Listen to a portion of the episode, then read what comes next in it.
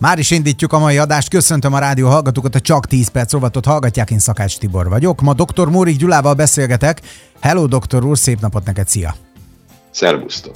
Ugye szerdánként egészséges ételek vagy egészséges étkezés irányába mozdultunk el, hát ez mindenkinek más és más. Én nem gondoltam, hogy a leges legelején ekkora tűzfészekbe fogunk belenyúlni, mert ugye itt most jönnek a zöldségeket evők, jönnek a húsevők, mindenki ugye a saját maga dolgait pártolja, de valahol ezt el kell kezdeni, hogy egyáltalán valami kisüljön jó ebből az egész dologból. Ma beszélgessünk a húsokról, jó?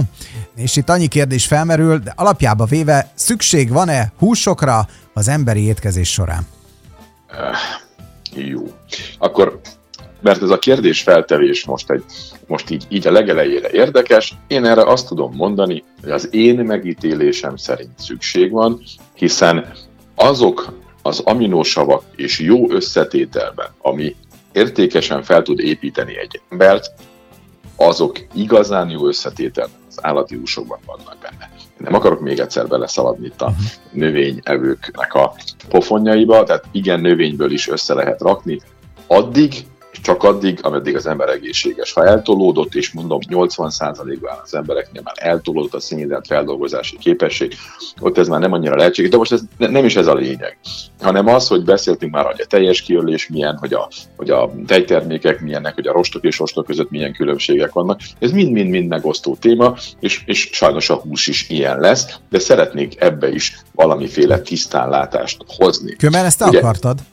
Ezt én akartam. Már mi nem azért, húsok... csak hogy magát ezt az egészet, ezt te hívtad magadra. Tudod, hogy honnan indult? Onnan, hogy te mindig azzal példálózol, hogy annak idején, amikor az ősember kergette a vadállatot, mert el akarta ejteni, tessék, itt van húsfogyasztás. Innen indult. Így van, de így is volt. Tehát azért tegyük hozzá, hogy tízezer évvel ezelőttig az ember normálisan a természet részeként mit csinál? Akkor jó volt, akkor Halászott. mi változott volna? Semmi, az most is jó lenne, ha olyan lenne, mint akkor. Tehát halászott, vadászott, gyűjtögetett, ez adott egy bizonyos arány, ez, ez adott, hogy mit ettünk, és erre váltunk alkalmassá. De ma csak azt halljuk, hogy ne együnk húst, ez ártalmas problémákat fog okozni. Na most, amiben az szinte mindenki egyetért, az a következő, hogy a húsnak a feldolgozott formája, tehát a feldolgozott hústermékek, azok borzalmasan ártalmasak. Minél feldolgozottabb egy hústermék, annál ártalmasabb. Tehát ha valaki azt hirdeti, hogy soha senki ne egyen feldolgozott hústerméket, ez így igaz, száz százalékban egyetértek. Jó magam is csak olyan feldolgozott hústerméket eszem, amit vagy én csinálok, vagy, vagy nekem csinálnak, úgy, ahogy én kérem, hogy, hogy csinálják meg, akár disznósajtot, akár kolbászt, akár májas. Már van ilyen, hogy neked csinálják? Igen, van több nagyon kedves hát, beteg, és nem a nagyságnak az átka, hanem az, hogy ezeket elfogyasztja az ember összetételét, pontosan tudja. Megmondod azt, hogy mi kerülhet bele, ugye? Hatá- igen, és én mérem, hogy az rajta milyen hatást hoz. Tehát magyarán szólva tudom követni, hogy negatív vagy pozitív hatásai vannak a, a vérben mérhető paraméterekre, és nincs negatív hatása. Ez csak nekik is jó. Hatása. Már bocsánat, Ez aki, aki csinálja, aki gyártó, mert van egy visszajelzése, bár ugye nem tudhatjuk, hogy a többiek milyen körülmények között fogyasztják, de abban az életvitelben, amit te folytatsz, alátámasztható módon miért értékei lesznek arra vonatkozóan, hogy ez most milyen irányba mozdítja el a paramétereket. Így, így van. És akkor ugye abban már már, már nem annyira egységes a közvélemény, hogy akkor feldolgozatlan húst lehet enni, de ha a feldolgozott ártalmas, akkor igazából őseink megették a feldolgozatlant, akkor ugye a feldolgozatlan egészséges, nem? Tehát Feldolgozatlant ették? Igen. Hát az őseink, hát a, ugye a mamut az nem volt feldolgozott, oda mentek, levágtak belőle egy darabot. Hát de gondolom, az ormányát, csináltak belőle egy Hát semmit legfeljebb a hőnek tették ki, más nem csináltak, egy-két dolgot merre rakosgattak, de mesterséges anyagokat nem csináltak, nem tartósították, nem keverték ezzel, azzal, nem volt a polcon, stb. stb. stb. Na most azzal, hogy, hogy azt kijelentjük, hogy a nem feldolgozott hús onnantól kezdve az egészséges, és sajnos nem igaz. Három fogalommal kell megismerkedni, vagyis inkább négyel. A, a nagy üzemi hústermelésnek a fogalmával, a fenntartható gazdaságból származó hústermeléssel, a biofogalmát említsük itt meg, a biohúsnak, és a természet azonos állattartásnak a dolgait. Ugye, hát a nagyüzemét mindenki ismeri, olyan, amilyen még fogunk róla beszélni. Fenntartható azt jelenti, hogy ott termed a takarmányt a kis tanyát környékén, azzal leheted a saját állataidat, és a végén akkor igen, megeszed a trágyáját, visszahordod. Ez, ez megint csak azt jelenti, hogy, hogy, ez, hogy ez egy jól működő, a föld szempontjából, a bolygó szempontjából egy jó állattartás, de közel sem biztos, hogy hogy, hogy egészséges lesz. Miért? Mert nem mindegy, hogy mit adsz az állatnak enni. A bio, a bio? csak annyit jelent, hogy amit adsz neki, az bio körülmények között vegyszermentes, de a bio szójabab az ugyanúgy ott van a biotartásnál, és tudjuk, hogy, hogy az ugye nem egészséges, tehát a biohús nem azt jelenti, hogy akkor az már egy egészséges hús. Amikor arról beszélünk, hogy természet azonos hústermelés fogalmát vezetjük be, akkor igazából nem kapnak az állatok gyógyszert, egy hasmenéses járványnál csak, csak aktív szenet kapnak, és van elhullás? Van. Tehát ugye ez egy, ez egy egészen más dolog, és de olyat eszik az állat, amit tízezer éve is evett. Tehát a malacokat kiküldik az erdőbe, mak erdőben, és akkor a makokat megeszik. Nem is ismertem ezt a kifejezést, hogy makkoltatott malac, vagy ez a fűvel etetett szarvasmarha. Tehát ez az, amikor a természetben lévő dolgokkal eteted az állataidat, ahogy régen is ettek, csak éppen most... Van ilyen? El, el, van, van ilyen. Én, én kerestem ilyet, és, és kértem föl, föl ilyen minőségi hús előállítására ezzel foglalkozó szakembereket, gazdákat, és sikerült ezt megteremteni. Nagyon lényeges, hogy nem csak azt kell meghatározni, hogy mit eszel meg, hanem hogy az az állat is mit eszik meg, amit megeszel.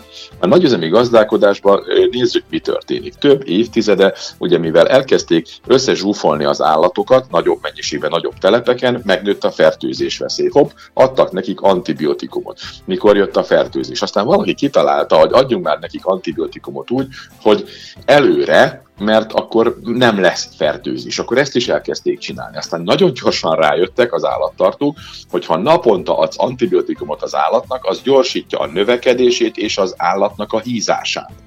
Ergo mi lesz ebből? Naponta adott antibiotikumból profit lesz, és ezért egy állandó eleme lett a nagyüzemi állattenyésztésnek és aztán folyamatos növekedés, optimalizálás, egyre speciálisabb tápok, génmódosítás, malacoknak a szelektálása, vagy egyáltalán bármilyen állatnak a szelektálása, és az állat is speciálisan génekkel rendelkezik már, és tudod mi a cél? Hogy naponta egy kilogrammot hízzon az állat, és egy három-négy hónapos állat elér a 100-120 kilogrammot és akkor pedig le lehet látni. Még egyszer mondom, három-négy hónapos katasztrófa. Ha egy természet módon tartasz egy ugyanilyen állatot, akkor az egy év alatt ér el a 100-120 kg-ot, sőt, ha hegyvidéken van, akkor ez plusz negyed év, fél év, hogy, hogy ugyanezt a testsúlyt elérje. Ezeknél a speciális nagyüzemi állatoknál, mondjuk például a sertéseknél, egy-két órát késik az étel, ugyan bocsánat, kimarad egy étkezés, akkor gyomorvérzésben elhullanak. Tehát ergo ilyen nagyon mesterséges környezet nélkül életképtelenek. Ez, és, ezt, és te ezt eszed meg. Itt, is itt van a probléma. Tehát, hogy az állatoknak adott antibiotikum nem ürül ki a húsukból, a tőkehús antibiotikumot tartalmaz. És amikor ilyen húst teszel, akkor mikroadag antibiotikumok jutnak be a szervezetedbe, amely pont elég ahhoz, hogy a bélbaktériumaidat megtépázza, megölje.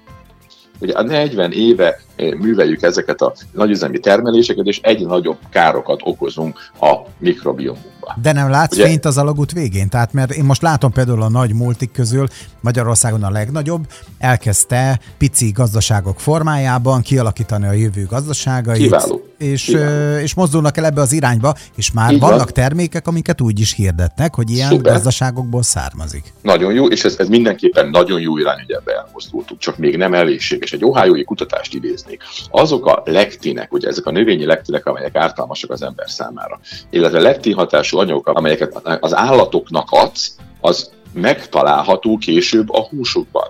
Tehát itt megint nem lesz mindegy, hogy mennyit megyünk vissza, hogy csak az elmúlt 40 év hülyeségeit vesszük le a nagyüzemi állattartás, millió antibiotikum, stb. Vagy pedig az utóbbi néhány száz év hozadékát is kivesszük, és az állatainkat olyan anyagokkal etetjük, amire azok ki vannak találva.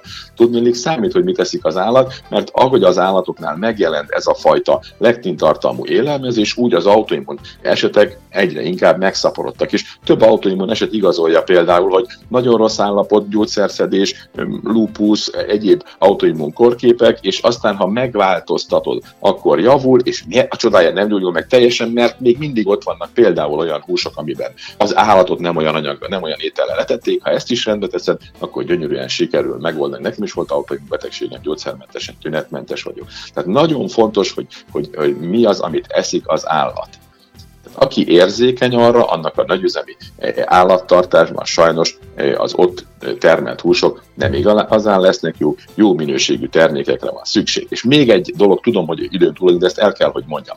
Nem emlékszel, hogy volt egy időszak, mikor a legtöbb csirkének Magyarországon halíze volt?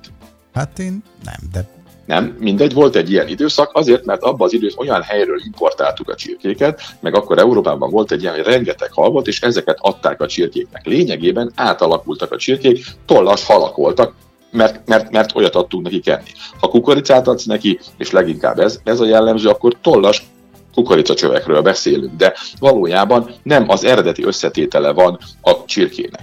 És ha már kukorica, ami 500 éve még egyáltalán nem volt az ember életében, ma csináltak egy ilyen vizsgálatot, az amerikaiak szénatomjainak 70%-a kukoricából származik, ez az EU-ban alacsonyabb. De az 1900 éves években a negatív hatások miatt például a kukoricát az emberi élelmezésben betiltották. Tehát nem volt ehető az embernek. Tehát ezzel azt szeretném elmondani, hogy a húsoknál is lényeges, hogy mit evett az állat, és egyen mindenki minél tisztább élelmiszert, amely beszerezhető, és a szervezet ezt nagyon-nagyon nagy mértékben egészséggel és hosszú élettel hálálja meg, ha ilyen neveteted. És tartsanak holnap is velünk, mert most már tényleg letelt az időnk. Mert ugye a műsor neve csak 10 perc, és ezen az oldalon visszahallgathatják az elmúlt adásokat is. Remélem különben, hogy sokan teszik ezt a statisztikák azt mutatják, hogy igen. Doktor úr, már ennyi, nagyon köszönjük, hogy mindent elmondtál, és holnap pedig megint hívunk és folytatjuk, jó? Állok rendelkezésre. Szia! Szervusztok!